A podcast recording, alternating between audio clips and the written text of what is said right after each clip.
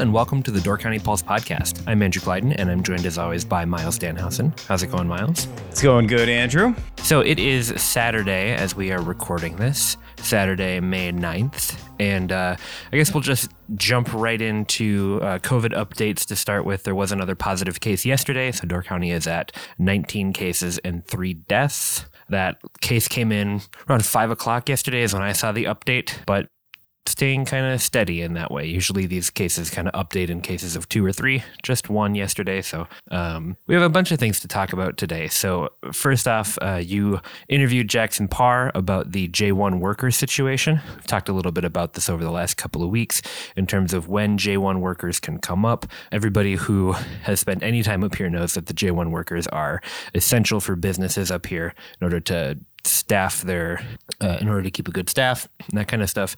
We've already seen covid-19 affect the j1 worker situation uh, locally including uh, alpine's decision not to open for the season because they knew that they weren't going to be able to get adequate staffing at the right time. So we'll jump into that after this recording. But there's some other things that we can talk about too. Miles do you have anything uh, right off the bat that you want to get into before we jump into some of the news this week? Yeah i think uh, one of the things that uh, everyone's been waiting for are those guidelines for local businesses and how they should be expecting to operate once we do reopen. Obviously, there's a question as we're recording, we still don't have a decision from the Supreme Court on whether or not they're going to basically end Governor Evers' stay at home order. So, right now, that order goes through May 26th and the Republican legislature would like to overturn that. And basically, at the end of his emergency powers, which would be May 11th, which would mean we'd be opening May 12th, I believe. And it might lead to like a kind of a free for all situation unless they have some other regulations in place at that time. But the state came back with some business guidelines for reopening finally the specifics that we've been talking about for for weeks about every business wanting some specific guidelines some knowledge about what they'll be expected to do those are finally starting to come out. They broke it down by 15 different business sectors. So it gets re- really detailed actually. But some of the general guidelines for businesses it gives you some guidelines on how to handle cash transactions or transactions at cash registers. Um, how to handle merchandise that customers have handled and how to set up an office using social distancing strategies. So some of those specific guidelines, general advice uh, about like making sure employees stay home when they're sick, curtailing business travel as much as possible, uh, promoting telecommuting, ensuring employees have access to sanitizer and personal protective equipment when they need it. So, you know, in, in a case like our office at the Pulse, we'd want, and we've already talked about this uh, internally, but we'd want to make sure there's sanitizer at each entrance. And we're fortunate. We only have one main entrance, but we'd want to have that inside and outside the door, at the kind of like lunch counter. We want to make sure everyone's educated on wiping everything down whenever they would use those surfaces. In our case, it'd be people wiping down keyboards on a regular basis, their mouse, their phone, things like that, and then wearing masks basically whenever we're lucky, right? I mean, our office can generally be spaced more than six feet apart. Right. Even, we can social distance pretty easily. Yeah. And it's it's a little um, we're a social office, right? You know, people hang out around the bar. They we have our meetings together in the conference room, but generally we just stop doing some of those things. Right. Not every workplace is as fortunate as that. So, um, I mean, we probably have about as easy a situation as anybody except for somebody working by themselves. right. Yeah, and the the guidelines for pretty much across the board are what you would expect. You know, wash your hands, wear a mask, social distance. That kind of comes into play for most of the different industries that are included in these guidelines. Uh, we have a link to the guidelines on DoorCountyPulse.com. It's right on our homepage. If you scroll down to our recent articles, uh, things are laid out pretty well in these. It's not just a bullet point list. Um, each one is a PDF that you can open, and the the guidelines are pretty extensive. So uh, if you have any questions about what you should do for your business this year, that would be a great place to start. Speaking of guidelines, uh, in lieu of these guidelines, uh, before they came out, there were uh, businesses that opened last week. There are more businesses opening this weekend. Many of them are requiring masks. I mean, you see that across the country in places like Costco, uh, but there are some Door County businesses that are going to require masks from their customers this weekend. Miles, what's your what's your thought on the whole mask requirement? Well, I think, um, you know, like yesterday, I was down in Green Bay and I had to stop at a Costco to make pick up some stuff for my parents. Costco requires masks, mandatory. Everyone went in. the store operated very well. People did their social distancing. They had huge signs everywhere. They had markings where needed. They had friendly staff helping direct you to where to go. And yeah, it was a little different than normal, obviously, but it all worked. And Costco seems to be making a ton of money. Um, so it's not killing their business. Um, and basically, I did not feel like my freedom was infringed upon by wearing a mask. And in fact, for me, I felt, you know what? even if I didn't think this was that big a deal and I didn't think masks were mandatory, like it feels good to be one with everybody else and making sure everybody feels safe and at the same level in that store. You know, somebody right. else might be a lot more fearful, or that 70 year old might be very concerned and on edge. Like, you know, for us, for me at 41 and, and you, Andrew, in your 20s, we're both very worried about this disease.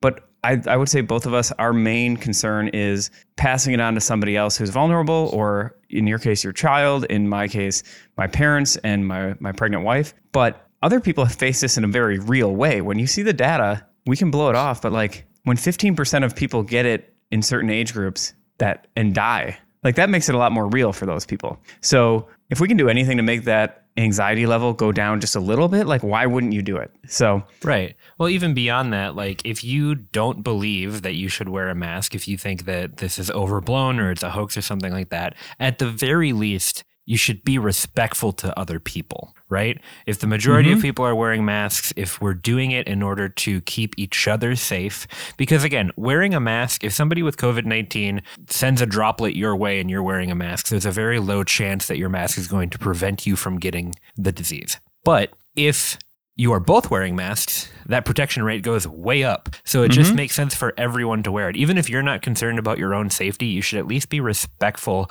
of the safety of others, like at the very least. I saw a comic this morning that was like, it was the trolley problem, right? It was like a train is going down the tracks uh, and it's heading towards five grandmothers, and you can pull the lever to save them, but you have to wear a mask. Do you do it? It's that sort of thing now, where it's like, you can at least put yourself in that mind frame where it's like, yeah, I may not believe in this. I may not fear for my own safety, but I can at least be respectful of the people who do or the people who are more vulnerable. I mean, hockey players, when they switch to requiring masks on, on hockey players in the National Hockey League, they grandfathered in the existing players had the choice to not wear a mask if they didn't want to.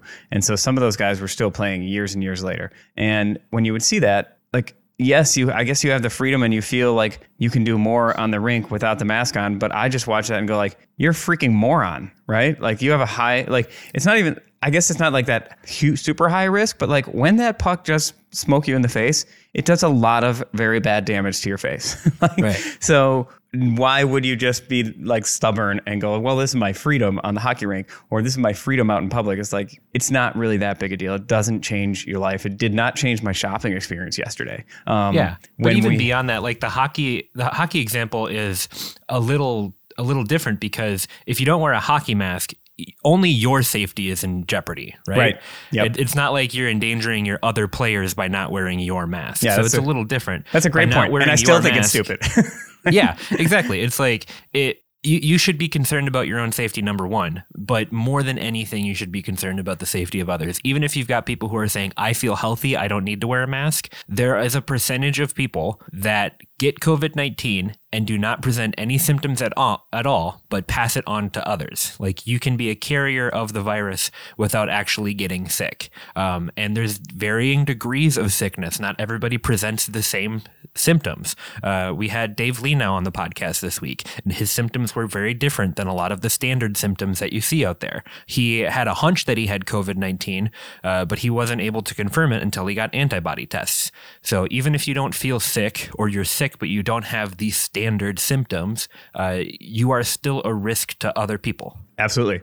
And by the way, that hockey analogy I, I brought up, this is coming from a guy playing broomball, a very, very, very poor man's version of hockey. Um, took a stick to the face and lost a few teeth. So I've got experience in this matter. But the reason I didn't have a mask is because they didn't require them at that time. So I was like, okay, I guess it must be safe because they didn't require them in the league. Then I got smoked in the face and basically said, yeah, everybody should be wearing a mask. I have worn a face right. mask ever since. And I have advised every single person I know to do it because that has led to like what will end up being in my lifetime something on the order of like $25,000 in dental bills. Um, right. It's, and that happened 20 some years ago. It's, So in this case, that's just some minor tooth work versus well and the the last thing that i'll say on mask is that if you if you don't have a mask but you want one you want to wear a mask but you don't have one uh, there are options available to you so number one something is better than nothing if you've got a scarf that you can wrap around your face or a bandana or anything, there are ways to make your own out of old t shirts that you can find on YouTube.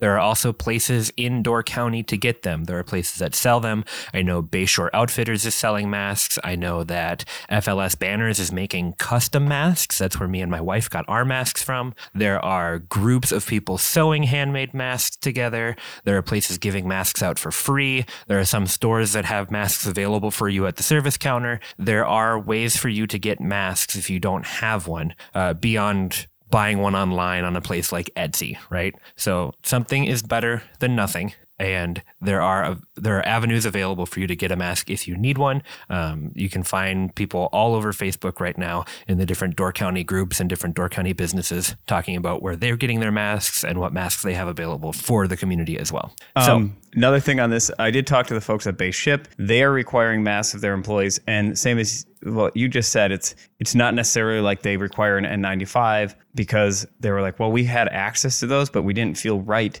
buying up hundreds of those when you hear about medical um, facilities not having them. So they re- they're like, get that mask if you can. Otherwise, if you have a different sort of mask, a cloth covering, a bandana, um, they're requiring you do that at Bay Shipbuilding down in Sturgeon Bay. Um, and that's a six to seven hundred employee shop right now after the winter fleet clears out. Um, right. Deb Fitzgerald has an article in this week's Pulse that breaks down both sides of this issue from the standpoint of I don't want to say both sides, but a couple different varying opinions employees and employers and businesses who want everyone wearing masks who want uh, to require that their their guests wear masks and that their customers wear masks but then also talk to some people who think of that as like an infringement on freedom and they're not really required in their place of work. So she's got uh, a bunch of different opinions from around the county. And then i mean my take ultimately is like i want the economy back up and running. I want to see businesses back open. I want to get back to a version of normal. And I see masks as a quicker way to get there because, um, you know, like that allows other people to feel more safe going out. And whether or not you think that that, whatever the increment of improvement or safety it gives you, whether you think that's worth wearing a mask, if you want the economy back, you should want to wear them because it's going to give other people more confidence in going out and being part of that economy again. The longer people are afraid to do that, the longer such a significant portion of our population um, feels unsafe going into restaurants and shopping centers and parks, the longer it takes us to bounce back. So if you if you view this as an economic issue, if that's your number one priority over public health, which I would disagree with that, but but if that is your view, you should want everyone wearing masks to get us closer to it. So I, I just think that makes the most sense. Um, right. And it's and it's not a battle that's worth fighting. It's like, okay, let's get us back in businesses, and maybe we can find out if it really isn't that risky. The, the sooner we figure that out, the better it is for everybody on all sides. It, if we figure out a public health problem, we figure out an economic problem. I just I think it's a in all the things that we're that we're debating that's a it's a really stupid one to add to the mix in my opinion. Sure. Yeah, and I'm glad that you brought that up because there there is a significant part of the population who are going to be, you know, less likely to go out, who are going to be less like until all of this is over, until there's a vaccine, there's, it's always going to be in the back of people's minds, right? If you are a business owner who is not requiring masks for your staff, who is not following guidelines for social distancing, all that kind of stuff, I have a strong hunch that you're going to see economic implications for that this summer. Um, there's going like if I had to choose between two restaurants to eat at, and I know that one of them is going to have my health interests in mind, that's the one that I'm going to go to. I'm not going to go to the one where it's business as usual, right? And we keep talking about getting back to normal, but I think that there is a better version of normal in the future. Where we've seen lots of different uh, effects of COVID 19 beyond the public health stuff so far, right? We've seen pollution decrease. We've seen different parts of the country turning or closing roads and opening them up to just pedestrian traffic and bicycles. Uh, so we we've kind of as a as a population moved a little bit closer to that more like clean, getting out, not relying on your car.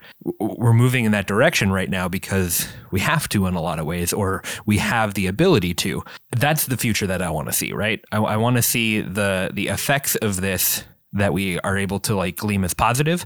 I want to see those effects continue on. I don't want to go back to normal, right? um, you know, I I just keep going back to all the examples we have of this too. It's like if you want to golf at certain places, you got to wear a collared shirt. I don't. I basically don't even have collared shirts in my, um, like polo shirts in my wardrobe. But if I want to golf somewhere, all right, I'm going to do that. And you know what? It's not going to put me out that much. If um, if I want to go and work out at certain gyms, they're going to say, don't bring your street shoes in here. Don't wear flip flops. Don't be an idiot. Like, okay, I'm going to wear gym shoes. I'm going to make sure they're clean so I don't drag dirt all over this place's facility. Like it's, we do these kind of things all the side, all the time out of respect for business owners and other users and we can do that here. So I'll get right. off my high horse on that. But um, that, I mean, that is a good point. If you believe in in personal freedoms, uh, you should also believe in a business's right to deny service to anybody for non discriminatory reasons. And if you if you equate the two as equal things, then in the same way that you would be behind a restaurant denying somebody service for not wearing a shirt or shoes, you should also be in favor of them denying service to somebody who's not wearing a mask right now. I think that they, I think that they go hand in hand. Let's move on. yeah, that's a. I think that's enough about masks for for one day. Um, so another another side effect of everything that's going on right now. Uh, we we talked last year about the Sister Bay shuttle bus that had been operating.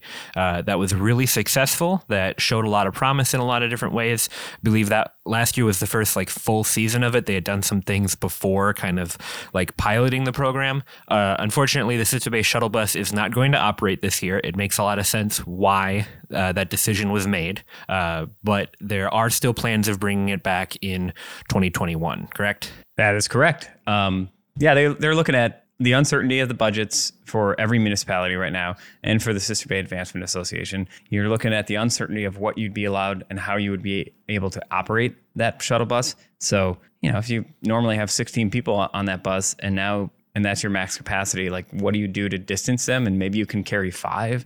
Is it really worth running that and doing the expense, especially when you know the demand may or may not be there this summer? Who knows right. what this summer's tourism season looks like? So um, they've delayed that. It's not gone forever. Uh, they they they have every intention of bringing it back the following year, but it's on a one year hiatus. I would guess is a, probably the best way to say it. Yeah, like I said, makes a lot of sense why they would come to the decision not to run it this year. Um, pretty hard to social distance inside a bus. Uh, I know that there are still public transit operating all over the place. My dad works for public transit, and uh, it, it's pretty challenging right now to keep people safe when you're trying to cram them onto a bus. But uh, I totally get it, and I look forward to seeing what the future of the shuttle has. Uh, it, you know, speaking of things that we talked about a lot last year, it's been pretty easy for me to focus pretty solely on COVID nineteen right now and kind of forget about the other things that, that that we have looking forward to. One thing that I think about a lot that I've totally forgotten about is the highway construction in Fish Creek. Right, like as we speak right now, you can't travel from Fish Creek up to Sister Bay. You have to go around and do the detour. Right. Um, Correct. The other thing that we talked about a lot last year were the water levels.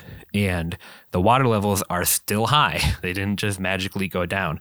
I know that they weren't nearly as bad this year as some were predicting because of the winter that we had. Uh, but this has been kind of your uh, your interesting project that you've been keeping an eye on. I know that you've been doing a lot of research on the water levels. What do we have to look forward to this summer in terms of how high the water is going to be?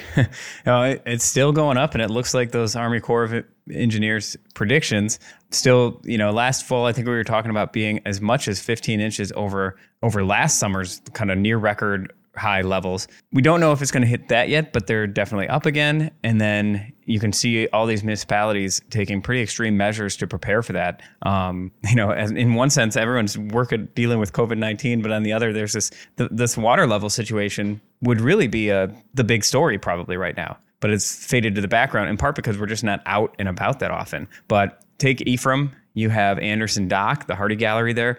They've put sandbags around that and concrete barriers there to um, dissipate wave action and ho- hopefully protect that building as best as possible. They've put sandbags around the Village Hall in Ephraim, and then they have sandbags around the little marina uh, building. They also have installed riprap on the south end of town, um, but where the kind of the lowest point of the village where the highway comes closest to the water. And they've just redid that highway last year, just finished that big project. But now they've put riprap in there to protect it, not so much for like water flowing over it, although that is an issue in a storm, but mainly so that that wave action and water doesn't undermine that road and undermine the foundation of that road underneath it. So a lot of steps being taken in Ephraim. Town of Gibraltar's taking some steps to protect the the main pier at the town dock down there and some of the other facilities with some Right. concrete blocks. I think people, if you go through Ephraim, they're doing the same thing at South Shore Pier, where that pier is basically like just barely above water right now.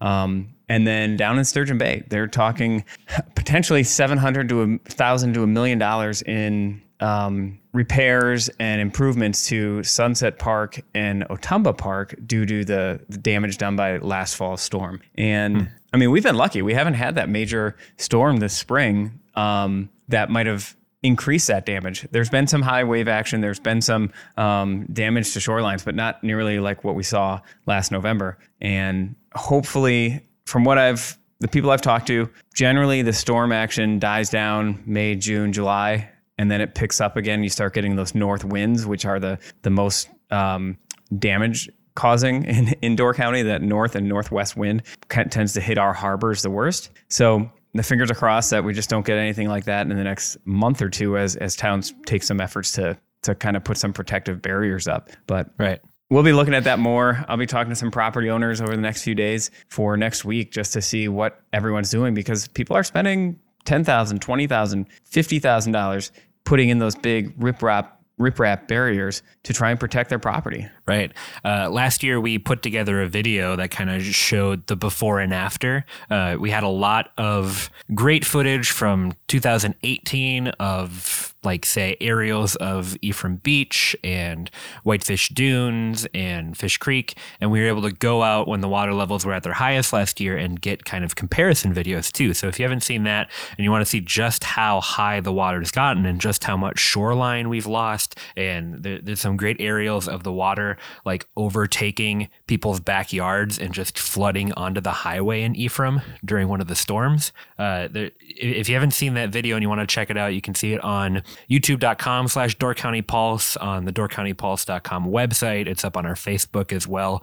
Uh, definitely check that out if you haven't seen it before. It was it was pretty wild to actually visually take into consideration how high the water has gotten, and even just that year, right? Yeah. Um, and, and this is kind of in comparison to, uh, you know, a, a decade ago when the water levels were at their lowest that they had been. So it's pretty wild to see. Like in your career as a journalist, you've covered the water levels at their lowest and at their highest. Yep, and both of them caused a pretty big panic. Right. Well, I think that that's going to do it for us today, Miles. Uh, we're going to jump into your interview with Jackson Parr here shortly about the J1 worker situation. Uh, thank you so much for chatting with me, and I look forward to chatting with you again soon. Great talking, Andrew. Talk to you soon. All right, joining us now on the podcast, Jackson Parr, our uh, erstwhile reporter working remotely. Jackson, thanks for joining us. Yeah, thanks for having me back, Miles. So you touched on uh, the the J1 program uh, in this week's issue. Why don't you explain to us when we talk about J1s? A lot of people just say J1s, and or we just say like summer workers or foreign workers. But kind of explain the program that brings these J1 students over to Door County to work here. Yeah, so uh, the J1 visa program um, is administered through the U.S. Department of State, and it's it's really a diplomacy tool. Obviously, it has a pretty important work component, um, but the idea is uh, we're going to bring students from other countries to the United States to work and then travel a little bit. It's called technically the summer work travel program. And uh, really, when those students go back to their countries, the idea is that they will have a more favorable view of the United States and you know basically just helping with diplomacy. So Door County's really taken advantage of the program because it's really beneficial for seasonal for a seasonal workforce. These students typically come come in the summer. You know, they leave in the fall. Uh, they can usually work kind of in April to October, uh, which goes out of bounds of a lot of the uh, college students or high school students that have to go back to school. Right. Um, so it's, it's really been a been a beneficial program for for Door County. There's been about probably if if the projection is right, uh, more than 500 J1 visa students work in Door County every year. And then like in, in Door County, I would say we even though like these these guys come and they work really hard. In my experience, when I had some working for me back in my restaurant days, you know, these guys would work, you know, they'd come in and clean the floors at Husby's for two hours in the morning. Then they'd go and work a restaurant shift, and then they'd go work another restaurant shift at night, just trying to make the most money they possibly could. But they would also, you know, we've got like the Bridges program that uh, helps people get bikes and, and introduces them to different aspects of the peninsula. Um, they get a lot more you see a lot of people end up staying here and becoming business owners and becoming community members and and in Door County for the long haul uh, through that program. So it actually does. Um, I, would say compared to some of the other places that do these programs, like I, I, think there's a great episode of This American Life in which some of these J1 students came over and worked at like uh, one of the overpass restaurants like along the highway, an interstate highway in New Jersey, and they basically just get terrible housing and have to spend every day just sitting over an American highway. Not not exactly the same experience as Door County. Um, so what now we have like the COVID nineteen crisis. There are a lot of aspects of this crisis that impact this program. Um, what are you hearing from business owners you talk to and and people who administer these programs? Yeah, so uh, in early March, the Department of State uh, put out a 60 day suspension on the program, basically just just putting a pause on it for 60 days. Um, and there hasn't really been an update on what they expect will happen with the program uh, later this summer. I, you know, 60 days from early March is right about the time that we're recording this. So we would expect the State Department to come out with some, whether that's guidance for how to safely administer the program, um, if you are an employer or host, uh, or if it's a further suspension of the program. Um, we're still kind of waiting on that. But a lot of the hosts or sponsor organizations uh, that really work as the catalyst between bringing students over here, work with the employers, work with the State Department. Um, they are, you know, on track, thinking of kind of an early June to have students start coming over and working. Obviously, that's dependent on guidance from the State Department, but um, absent that guidance, a lot of these organizations are kind of moving forward with the understanding that at least some students will start arriving in uh, early June. And, and business owners in Door County are also kind of operating with that understanding. Um, there is kind of an interesting question about, you know, if visitorship to Door County is is lower this season for a variety of reasons, uh, do you necessarily need the added workforce? And some business owners are still trying to, you know, navigate that question. Yeah, that's got to be really confusing going into this summer. I mean, normally, you know, the Alpine Resort has already announced they will close in part because they need to bring their J1 students in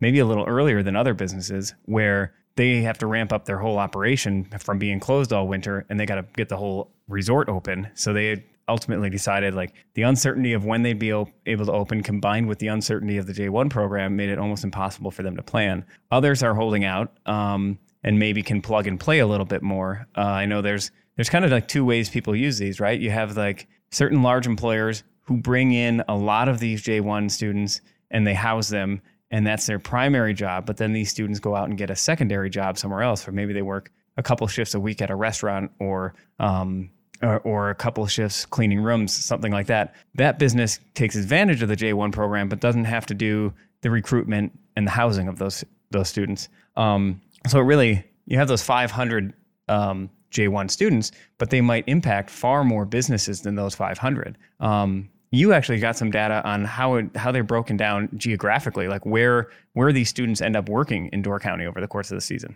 Yeah, so uh, in 2018, um, there were there were about 494 J1 visa students total. The vast majority, uh, nearly 200 of them, were in Sister Bay, uh, and then Egg Harbor was a was second with about 130 students. Um, and but they, I mean, they are really widespread. I think in 2018, for the first time, Brussels had a couple. Uh, Sturgeon Bay is seeing a lot of growth in the J1 program. Um, what's, and one of the one of the challenges with the program is it's often criticized as uh, kind of importing foreign labor uh, and displacing American workers. And it's going to be interesting to see how that narrative plays out, particularly when we have, you know, I think the report just came out, 14 plus percent unemployment um, in Wisconsin obviously doesn't get away from that. They've had significant unemployment. Um, so is the argument that, you know, there are American workers out there to hire. Maybe we should do that instead of looking at this J1 visa program. All that's kind of kind of be hashed out. It's it's really all in a holding pattern until we hear more from the State Department, which should be, I mean, any day now, given that that 60 day suspension should be up right around now.